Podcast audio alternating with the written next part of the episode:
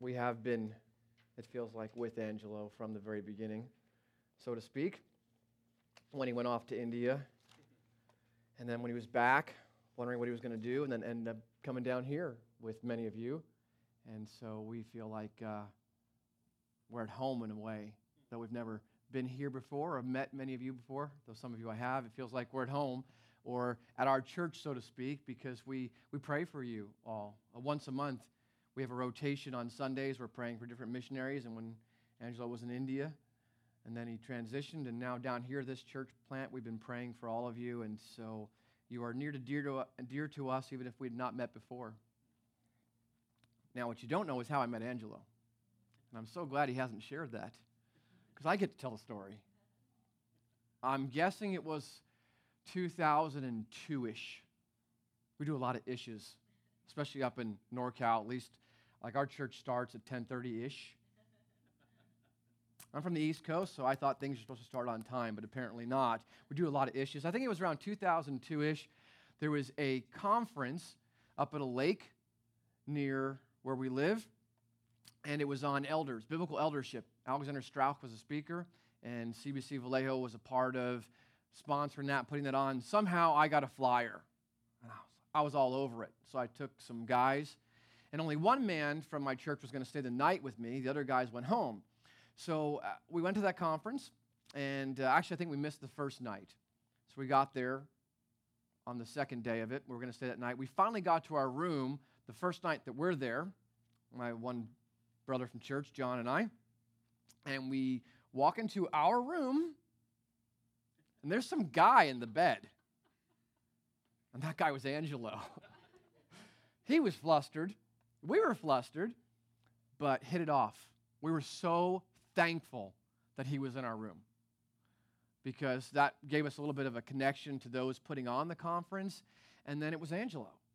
Um, I, I, don't have to make this up or embellish anything. You all know Angelo. What's, what's not to like? Even back then, when he was struggling with and maybe even a little discouraged, though I don't know what that looks like on Angelo, about wanting to be in the ministry, but leadership at CBC Vallejo was telling him, not yet. Not yet. I told him, brother, you are so blessed to have leadership around you, knowing you and telling you not yet, and you get to be involved at that church. So, so be patient. I, I can't remember. I, I don't think he was married then. I get my years mixed up. So I'm not sure he was even married then. He's a young guy, but just as joyful and confident in the Lord back then as he is every time I see him or talk to him. And last time I saw him face to face was at the Shepherd's Conference. And he said, Yeah, I'm going on vacation. Oh, you should come preach for us. Oh, yeah, ha, ha, ha. Right. How's it? Well, here I am. Um, but uh, there's no sacrifice involved. Let me just be upfront in that. I feel very at home at the beach. Grew up at the beach on the other coast, which meant summer was awesome and winter was painful. It was just brutal. New Jersey winters are brutal. I remember paddling through waves, and the only thing showing was my face, and it would hurt. But I was young. I, could, I couldn't do it now. So, uh, yeah, so Angelo didn't take much talking into, talked us uh, into coming down here, and it is a joy and a privilege to be among you this morning. Uh, just personally, as a Christian, just to worship with you, I need that, which leads me into what I want to preach this morning. Noises don't bother me, by the way. Kids crying, you drop stuff. I'll just get louder. So don't worry about it. But I want to talk about what we need this morning. I don't know what it is for you, whether it's maybe cars or houses or clothing or Lego buildings or video games or doll dresses. I have no idea what it is, but there's probably something in life that, there, that you relate to that you like and you look at it and go, that is really nice or that is cool. And, but it just needs this. My wife and I are driving around and we see these cute little bungalows and then we see these other houses and we're like, ooh, you know, or we'll see this house and we're like, man, that just needs to be a different color and it would be so cute. My wife's words, and I agree. I like cars, motorcycles. I look at cars, especially older cars, but I'll do it with newer cars. Doesn't matter. I'll look at it and go, oh, man, if they would have just changed the lines on that, or that just needs a little spoiler, or oh man, I like that classic car. I'm not sure about those rims. You know, it just needs I just go there. My mind goes there, and I bet your mind goes there on something. And it probably goes there about church too. There's probably been a morning or two, maybe three or four, where you've shown up here and go, boy, this church just needs, and you filled something in. You know, a room to meet in where we didn't have to set up every week. Which, by the way, there's a blessing in that. You've got community going on already at 9:30 in the morning. I show up at 9:30-ish. People show up at 10:20-ish. Because everything's in place. That's a side story. But maybe you thought that. We just need a, we just need a, a room to meet in where we don't have to set everything up, take everything down. Or we just, we just need a better coffee bar. You know, I went to one church and they had this espresso machine, or a kids program, or something during the week. We just need fill in the blank. You, you've gone there in your mind with this church or other church. It's sort of natural. Now, some of the things you've thought of may be good things. They may be very good things. They could actually be a blessing and a benefit, even. I like coffee, so I'll, I'll take a cappuccino. Thank you. But they're not needs. What do we really need? What does the church need? Now, don't do a search on books on what the church needs because you'll be inundated. This is how many years after Solomon wrote, Of the writing of books, there is no end. As a pastor, I get materials sent to me all the time. Ch- church growth this and this, that, and your church needs this and need that. And if we took a poll in here this morning, what does this church need? We'd have hundreds of ideas. But if we're a church, if we're the children of God, if we're Christians, then we want to go to the author and perfecter of our faith, the author of life. We want to go to the authority. We want to go to God's word. And Peter, the apostle, tells us exactly what the church of every age and every location needs. It's true for our brothers and sisters in Sudan, North Korea, China, Afghanistan. No matter where, no matter when, Peter made it very clear what the church needs.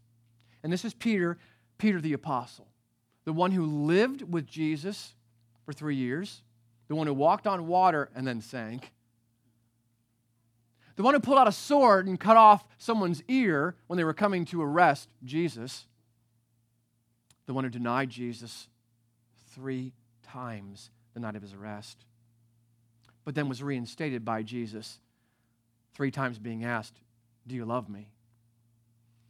the first man to preach Jesus as the Messiah, as the Christ, after the coming of the Holy Spirit at Pentecost. It's that Peter, born a fisherman, raised a fisherman, but then lived with Christ. And he has something to say about what we need. And it's this we need to be reminded. That's what we need. It's that simple. And yet, it's more essential than the air we breathe or the water we drink. We need to be reminded. As we turn to 2 Peter this morning, I want to establish that that is indeed what he says we need. 2 Peter chapter 1, 12 to 15 will be our focus, but I'm going to refer to many passages in 2 Peter and even 1 Peter. I won't make you flip there all the time but that's where I'm coming from. A one off sermon is difficult because I like to be grounded in the Word. And so I'm going to be referring to 1st and 2nd Peter the whole time. You double check everything I say because it comes down to what does God have to say. And through Peter, God said to the church, you need to be reminded. I want to establish that. Who needs to be reminded? What we need to be reminded of? Why we need to be reminded and how? How do we get reminded? First, the establishing of this, just so that you don't think it's my idea. 2 Peter chapter 1 verse 12. Therefore, I intend always to remind you of these qualities or these things in the NAS. Though you know them and are established in the truth that you have. I think it right as long as I am in this body to stir you up by way of reminder. since I know that the putting off of my body will be soon, as our Lord Jesus Christ made clear to me. And I will make every effort so that after my departure, you may be able at any time to recall these things. And if you look, if you glance at chapter 3, verse 1, he says, This is now the second letter that I am writing to you, beloved. In both of them, I am stirring up your sincere mind by way of reminder. So not only is 2 Peter a reminder, but 1 Peter was a reminder. How's that for having someone who doesn't say anything new? Peter doesn't say anything new. He doesn't profess to say anything new. In essence, he's saying you don't need anything new, you need to be reminded again and again and again. It's clearly why he wrote 2 Peter. The word remind is repeated and repeated. He says that's why he wrote 1 Peter. Though there's a little different, little different direction in each of the letters. In 1 Peter, he's more concerned about encouraging them about the salvation that they have, that they would not give up in the midst of trials and persecution. In 2 Peter, it's that they would not be led astray by false teachers and stop living for Christ. But in both, he's reminding them of what they already know. I'm sure it's happened more than a million times that someone has walked out from hearing a sermon preached and they said he didn't say anything new. Praise God for that. The preacher's got something new. You're either not a Christian or a brand new Christian. The preacher shouldn't have anything new. Explained, expounded, explored, and applied a little different way than last week or last month nothing new. Peter the Apostle wrote to remind those whom he cared for and who he was involved in shepherding. Who needs to be reminded? Well, verse 12 tells us though you know them and are established in the truth that you have. Of course, in the word remind or reminded, it's implicit or it's implied that the person already knows. But he makes it very clear that they already know it. Not only do they know it, they are established in it. So they're not even new Christians. They've had time to be established in the truth that they have. You know, from verse 1, 2, he greets them as Christians. He makes it very clear. Simon Peter, a servant and apostle of Jesus Christ. This is 1 1. To those who have obtained a faith of equal standing with ours by the righteousness of our God and Savior, Jesus Christ. So he's writing to Christians, well seasoned Christians who have been through trials. They've been around for a while, they've heard it. They, need to be reminded of it, though. So the who is Christians. Non Christians don't, don't need to be reminded. If you're here this morning and your faith isn't in Jesus Christ as the Son of God who died on the cross for your sins, you need to be reminded of that. You need to hear that. You need to believe that. That all who believe in him receive forgiveness of their sins. I'm preaching through Acts. Angelo told me, hands off Acts, because he's going there next. Thanks, Angelo. So much for uh, a repeat message. No problem. And Peter does a lot of speaking in Acts. And he, he's the first to preach in the day of Pentecost to Jews, the first to preach officially to Gentiles in Cornelius' household. And he tells those non Jews that all who believe in Jesus receive forgiveness of their sin. They needed to hear that, not be reminded about it. Christians those who already know, those who already believe, need to be reminded. If you don't believe, you need to believe, not be reminded. So, this is for you who are Christians. What Peter is writing is for You who are believers, even well established in the truth believers, seasoned in the Christian life. It's for the church. What do Christians need to be reminded of? Well, in that very first verse, Peter packs a punch. Or it's pregnant with meaning, as some would say. What does he bring up? The first thing he brings up is those who have obtained a faith of equal standing with ours by the righteousness of our God and Savior, Jesus Christ. The first thing that Christians need to be reminded of is the salvation that is theirs through the work of Christ. What Christ accomplished, what, what Christ brought about and sealed for the Christian. He doesn't say that much about that in 2 Peter, but remember, chapter 3, he says, The first letter I wrote was a reminder also. This is what he says at the very beginning of 1 Peter. You can join me there or listen. 1 Peter chapter 1 verse 3. So after the intro, he dives in. Blessed be the God and Father of our Lord Jesus Christ. According to his great mercy, he has caused us to be born again to a living hope through the resurrection of Jesus Christ from the dead. To an inheritance that is imperishable, undefiled, and unfading, kept in heaven for you, who by God's power are being guarded through faith for a salvation ready to be revealed in the last time.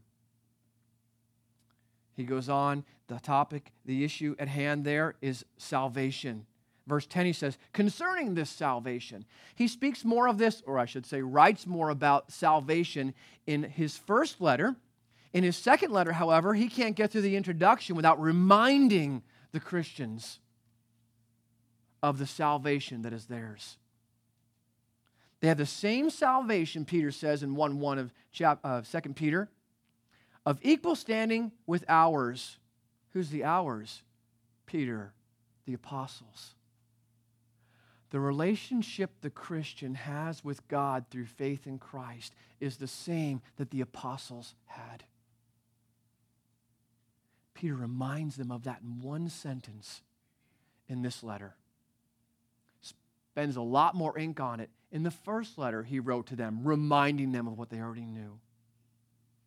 So, the first thing that Christians need to be reminded is of the salvation that is theirs. Bought with the blood of Christ, as it says in 1 Peter, of the precious, spotless Lamb of God. Not with gold or silver Jesus Christ obtained it for us. We need to be reminded of that. He obtained it for us. He bought us. We're no longer ours, we're His. And as he said there in 1 Peter chapter 1, the inheritance we have, you can't affect it negatively one bit. It won't rust, it won't rot, it won't decay can never be blemished, tarnished, or anything. And not even you, because you are being kept. We need to know that. We need to be reminded of that. Week after week. Interestingly, the second thing he goes on to talk about in 2 Peter, he spends more time on this in 2 Peter than he does in 1 Peter, is living it. The Christian life life by the Spirit. Christ lived out in our life. The big word would be sanctification. That's what he hits right away in 2 Peter, starting in verse 3. And yet, what does he say? Now get up and live it. No, he reminds the Christians of the power that is at work in them. 1 Peter, uh, 2 Peter chapter 1, verse 3.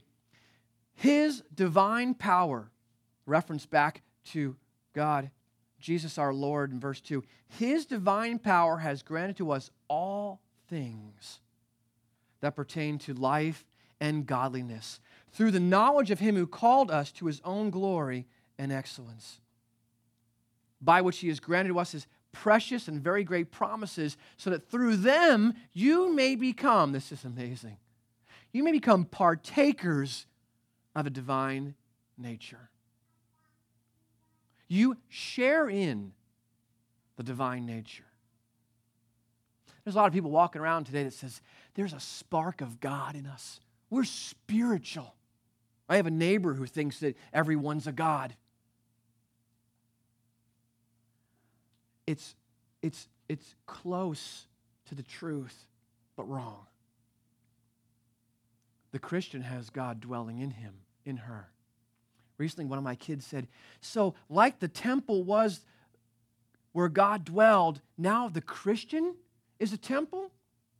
Absolutely. God dwells in each and every Christian, giving, equipping, strengthening, and empowering every single Christian to live Christ. The Holy Spirit dwells in us. As I was out surfing yesterday, the second session, I was near the pier. And I was like, oh, that's what's going on. Because now I'm near the pier. There's a contest going on surf competition. I grew up surfing contests on the East Coast. When I think of a surf competition, I can't help but think of Kelly Slater. Why? Because he's about my age. But he could surf circles around me. Because he does it all the time. He does it for a living. Oh, to just be given his ability whenever I have the chance to go surfing instead of feeling rusty. You, have something like that in life, something you wish you could do, some, some hobby, some sport, some skill. Whenever I see people playing guitar, I go, yeah, I wish. I play, but it's badly. You know, you wish it could just be given to you. The Christian's been given all things that pertain to life and godliness. You have it. The Spirit of God dwells in you if your faith is in Christ. So he reminds Christians again and again of the salvation that is theirs, that is brought to them through the work of Christ, not their work, not their worth, but Christ's work. And the second thing he reminds them, specifically here in 2 Peter, is of the Christian life. What the Christian is now called to is to live Christ, and yet not in their own power, not in their own ability, but the power and the ability of God that is in them, at work in them, so that they share in the very nature of God. Can't help but get a, you can't help but refer to Star Wars, right? Because you can't get away from Star Wars. Everywhere you turn, there's Star Wars. We ate at Killer Pizza from Mars the other night because it's near where we're staying, near Angelo's place, and it's full of Star Wars stuff. I remember as a kid watching Star Wars VHS tape. Don't know what that is, don't worry about it. At my friend's house. No, I think it was on HBO. Either way, we watched it. You know, and after that, what am I trying to do? I'm trying to move things. I'm to move things. I, that power again. There's, there's a glimpse of truth in what's going on there in Star Wars.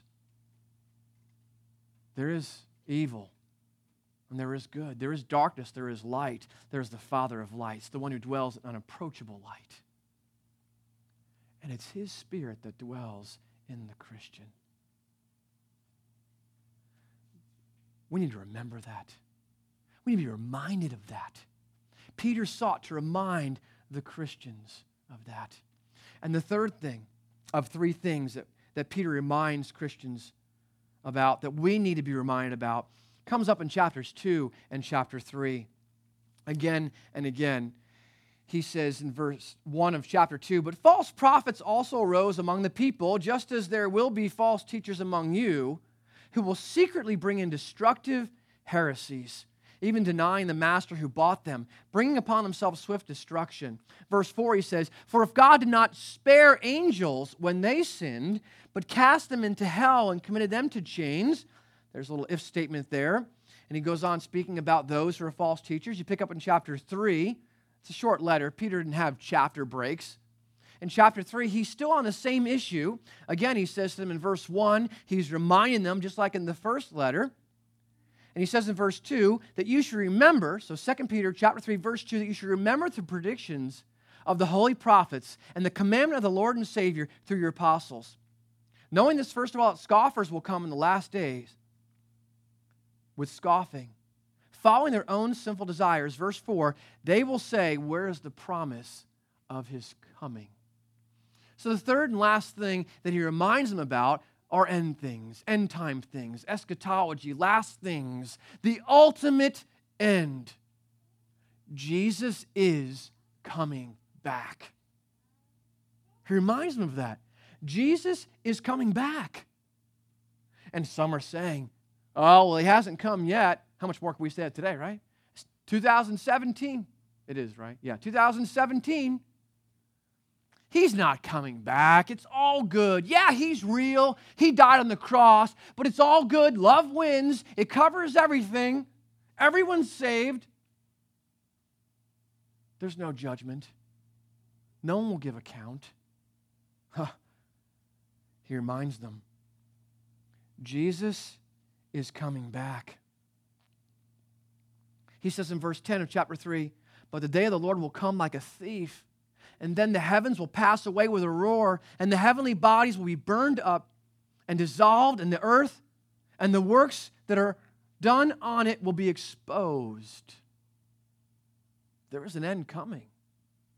We tend to shy away from that kind of talk because, at least for me, it evokes images of a very interesting looking fellow standing on a street corner with a sign hanging on him. And by the looks of him, you wouldn't trust him to give you directions, let alone be right about the fact that the world's going to come to an end at some point. But in that statement, he's, he's right. It's true. It will come to an end. You know, the younger we are, the less likely we are to believe that. Just like the younger we are, the less likely we are to think that we're even never going to die. And don't worry about that. Don't think about that. And yet, it will happen. So too will Jesus Christ return to judge the living and the dead. What's interesting in the book of Acts, look for this as you, as you all go through it together. When there's quote unquote evangelism, when Jesus is proclaimed, so is the fact that he is the judge. What does Peter say to those non Jews in Cornelius' household? That Jesus is the judge.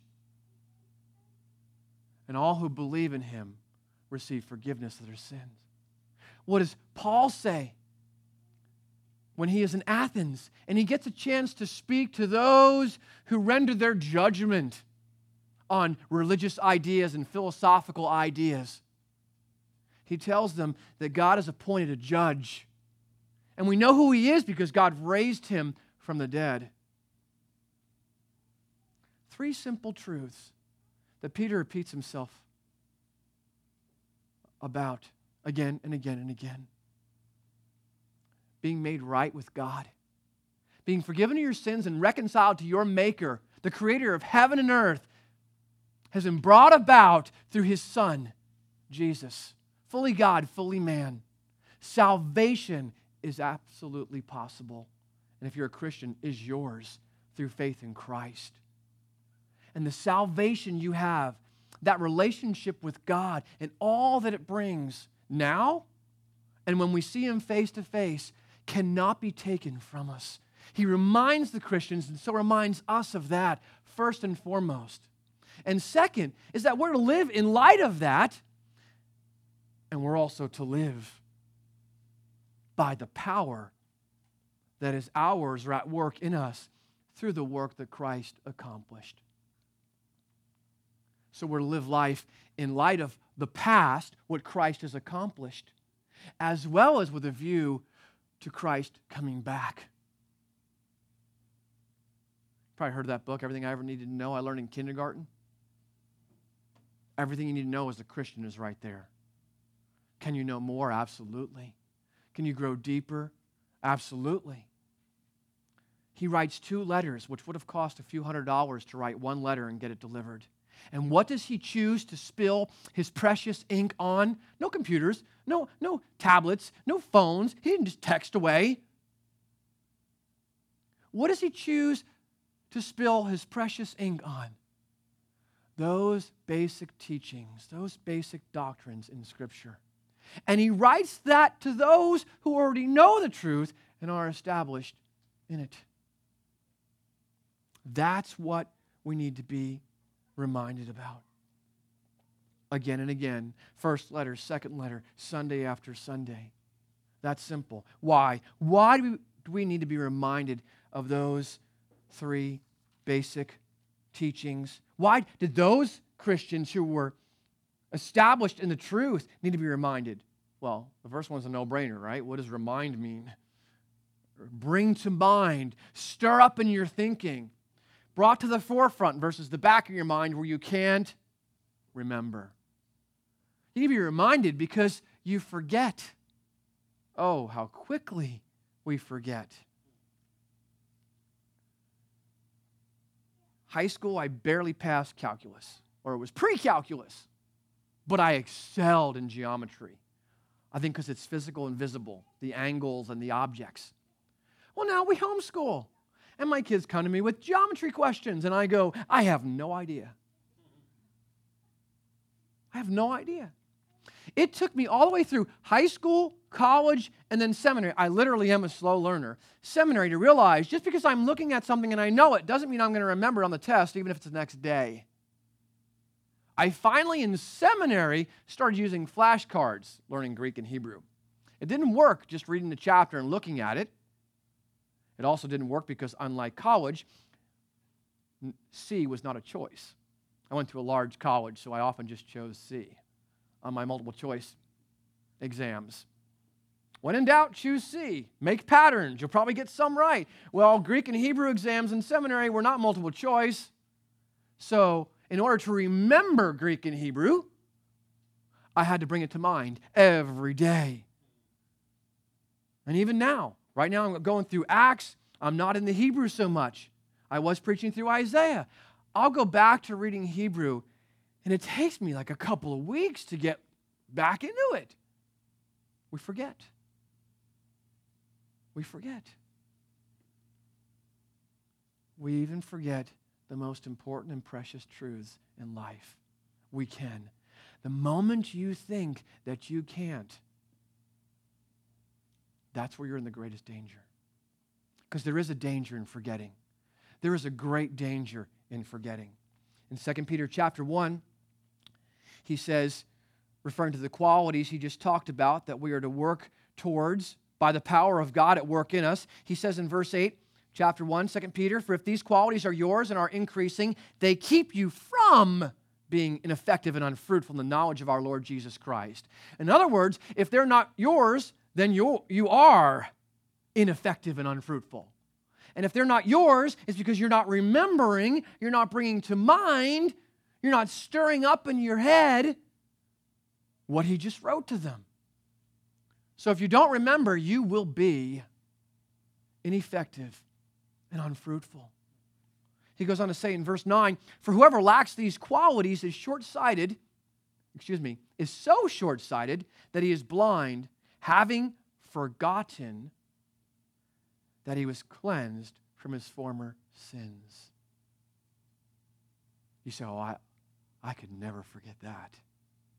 Oh, yes, you can. And you do.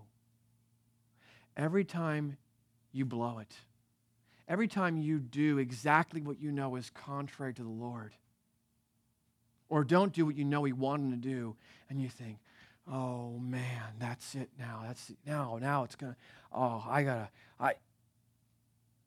You don't gotta anything except confess your sin, because Christ has already paid for it. It's not going to take you weeks of being in the Bible and going to church regularly every Sunday to all of a sudden kind of recover something because you blew it. You need to remember Christ has paid for every single one of your sins. You confess it, and He is faithful and just to forgive you. We default towards that kind of work, earn forgiveness, or earn the reconciliation. No, it's been accomplished. We forget it. We're short sighted. You only see what's in front of you, you forget what's a little further away, right? Having forgotten that he was cleansed from his former sins. If you do not stir up these thoughts in your mind, if you're not reminded of the salvation brought about by Christ, the Christian life that you are to live by the power of Christ at work in you, and that He is, in fact, coming back, and everyone, everywhere, will answer to Him. You'll forget even that your sins have been forgiven. And you'll buy into false teaching. That's a big emphasis in 2 Peter, starting in chapter 2 most of Second Peter is on that issue. You'll buy into not completely contrary teaching. That's not how false teaching works. False teaching is just off a little bit, off just enough. You've probably heard the analogy two lines, they look parallel. If they're close enough together and short enough, even though they're not parallel, they look parallel. But if you keep drawing those lines out, you'll find out they're not parallel. They diverge or they converge. They go further away from each other or they cross each other. Things are just a little bit off. You still don't get to where you're supposed to be going. Just take one wrong street. You may be just a stone's throw from where you're supposed to end up, but if you went the wrong way, you're not there. False teaching. And the false teaching that they were dealing with, that we're just as likely to buy into is this issue of Jesus coming back. Or maybe you won't say, no, he's not coming back. But it's not on your mind, and you're not living like he's coming back. Verse 11 in chapter 3, after talking about these false teachers, and they say, oh, he's not coming, where is his coming? He reminds them that God's actually being patient. But then he speaks about, as I read the passage earlier, 310, what's going to happen in the end, and the world as we know it will be transformed. He says in verse 11, Since all these things are thus to be dissolved, what sort of people ought you to be in lives of holiness and godliness? Remembering that Jesus is coming back to judge, to bring about the new heavens and the new earth, and to bring those of us who are ours into his presence if we're alive when that happens. That is our motivation for living today like it's already that day. Who has trouble on long car rides? I, I do, actually. what helps? knowing your destination. We left our house in Santa Rosa at basically 7 a.m. on Thursday, and we arrived at Angelo's house at 6. We only stopped twice. I was impressed. My family's awesome. We only stopped twice. We packed lunch. It was gas and potty break, gas and potty break, Of course, the potty break was at Starbucks. That took just a little while. The issue was we got over the grapevine on the five, got up the grapevine. I wanted to get through LA before 3 o'clock. We came to a halt. Came to a halt. There was an accident. It wasn't rush hour, there was an accident. And this car ride just got longer. For me, though, SoCal's waiting. it's all good, right? The destination. We got through that accident, there was another one. We prayed for the people that they were physically okay because that's a greater bummer for them than us. But it just made the long car ride longer. As we got closer, it's rush hour. The five is crawling. We finally get off the five. We know we're a few miles from our destination, at least according to the GPS thing we're following, and we're on, I think, what's it called? 76? 76 is crawling. It's 5:30. But I know, Lord willing, sooner or later, if the truck breaks down, whatever, sooner or later, by taxi, by whatever, we're, going to arrive at a place to stay. Sooner or later, Jesus will return.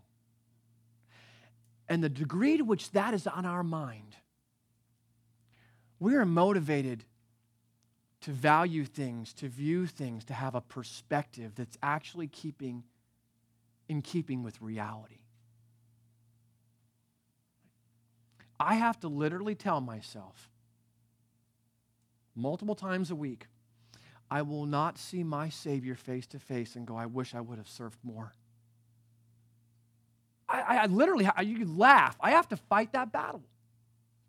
I remember asking a bunch of high schoolers one time, Would you want Jesus to come back tomorrow? And some of them were honest, and one of them said, No, I got a concert I'm going to next week. We laugh at them. But you've got something like that something you want to do or you want to do more of, but more than meet your Savior? And whether you want to meet your Savior or not, He is coming back. And you say, Boy, He's taking a long time. Yeah, because He's patient. This is His patience that others who are in Jesus' fold can be brought in. But He is coming back. We need to remember that, that we would live today like it's that day. We need to be reminded because we forget. And if we forget, we're in danger of even forgetting that we're, that we're saved. Maybe we're not. We lose assurance. Peter tells them, verse 10 of chapter 1, as you get close to the passage that we were focusing on, which I have been all, all over the place in 2 Peter, he says, Therefore, brothers, be all the more diligent to make your calling and election sure. If you practice these qualities, you will never, never fall. Doesn't mean you won't be sinless and perfect. But what's the point here? The point here is when you have these truths on your mind and you live in such a way, what comes along with that? Assurance. Assurance that God is who He says He is, that you are His, that His Spirit dwells in you. That your life is not what it would be apart from Christ, that your Savior's coming back, that the judge of the living and the dead is coming back. Whenever I meet or talk to a Christian who says, oh, I, I just don't feel like I know that God loves me, you know, okay, so how are you living your life? How are you living your life? What, give me a day in your life. What's it like? You know what I'm going to look for? Where, where is the living for Christ in light of who He is and what He's done for you? Regardless of how you feel, how things are going. See, as that happens, your, your election, your calling is more sure to you. You have assurance. It all starts with, though, being reminded of those basic truths. How do we get reminded of them? Well, that's kind of a no brainer, isn't it? Yet, is it? How? How do we do that? Now, back to the passage that is supposedly our focus passage for this morning 12, 13, 14, 15. He made it very clear that he's writing to remind them. Chapter 3, he, he, made, he made it very clear that he wrote his first letter to remind them. And notice the eyes, verse 12. I intend always to remind you. Verse 13, I think it is right as long as I am in this body to stir you up by way of reminder, since I know that the putting off of my body will be soon, as our Lord Jesus Christ made it clear to me.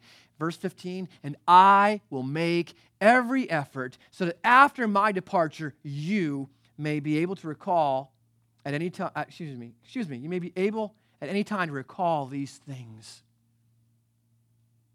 You know what Peter says in 1 Peter chapter 5? Verse 1 So I exhort the elders among you as a fellow elder and a witness of the sufferings of Christ, as well as a partaker in the glory that is going to be revealed. Shepherd the flock of God that is among you. What is Peter doing when he writes? He is shepherding. You need, I need, we need elders, shepherds to remind us. Peter needed to be reminded. Paul had to rebuke Peter at one point in life. Read Galatians. He had to rebuke Peter. Peter was living as if Jesus didn't now bring about salvation for all, Jew and Gentile alike. Peter had to be reminded. But God has designed it so that shepherds remind the people, the Christians, the sheep, the church, week in and week out. This letter would have been received and then read on the Lord's day. That's what this church needs. That's what I need. I'm thankful to be here, not only because I'm thankful for the opportunity and privilege to preach, but I'm thankful to be with like minded believers, worshiping with songs that have content that's true. And Lord willing, we'll be here next Sunday, sitting and listening. When we go on vacation, we find a hard time finding churches, especially when I go back east to visit family.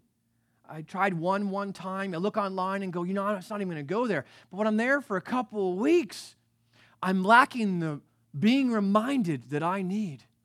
And the first, number one, primary way that Christians are to be reminded is through shepherds, through elders, through preaching God's word, not man's word, not man's ideas, on Sunday, again and again, week after week. Passage that was read earlier, talking about membership from Hebrews. Do not forsake the gathering together as some are in the habit of doing, but spur one another on. It comes secondarily from each other. So much is made about music and singing these days. How much is written in the New Testament about songs and music and singing? Very, very, very, very, very, enough varies? Very, very, very, very little. Ephesians, singing psalms, hymns, spiritual songs to one another. Why? To remind one another. You could be under a tree. We could be under a tree right now. Spent two months in Haiti, meeting all kinds of places. It doesn't matter where we meet. We don't need coffee. We don't need a potluck after. We don't need air conditioning. We don't need more instruments, less instruments, longer preacher, shorter preacher. We need to be reminded. That's what the church needs. There are other things, they may be a good thing, they may be a blessing. But the worst would be, or the the worst case scenario would be to have those things a building that's ours, that's yours, you know what I mean? A place to meet, it's there, it's paid for. Even the bills are paid for. And the air conditioner works, and the sound system is perfect, and the acoustics are awesome. And there's a children's room, and a this room, and an elderly room, and a coffee room, and a tea room. Oh, that's all there. But then you get man's ideas and thinking, man's musings, you get something new and interesting every week. It's the last thing you need. We don't need anything new. We need the same truth again and again and again. We need to be reminded and we need to remember as if our life depends upon it because it does. Join me in prayer. Father, I am of the first to look at things and think of what's needed, what could be different, what could be better. And miss what is essential. Father, when it comes to your church, you know what your church needs. You know what we need. You know what we need this morning and every morning, and as often as we can get it. We need to know, to believe, we need to be reminded of who Jesus is and what he's accomplished, of your work in us through your Spirit, that Christ is coming back, that we would live lives that are effective, that we would live lives that reflect your goodness, your kindness, and your grace. Father, we are apt to forget. We are prone to wander. We can become short sighted, blind, forgetting what Christ has done. We can be led astray by subtle teaching that is in error. Father, we are needy unlike you. You are God alone. There is no other. You need nothing from man, but we are needy. Thank you for your provisions. Thank you for your word, for these precious promises that we have, for your spirit dwelling in us. Thank you that you have provided leadership for this church. Father, thank you for Jesus Christ. May what he has accomplished and brought about be on our minds continually. May we even dream about Jesus. And may you be pleased by the meditation of our hearts and the words of our lips. In Jesus' name, amen.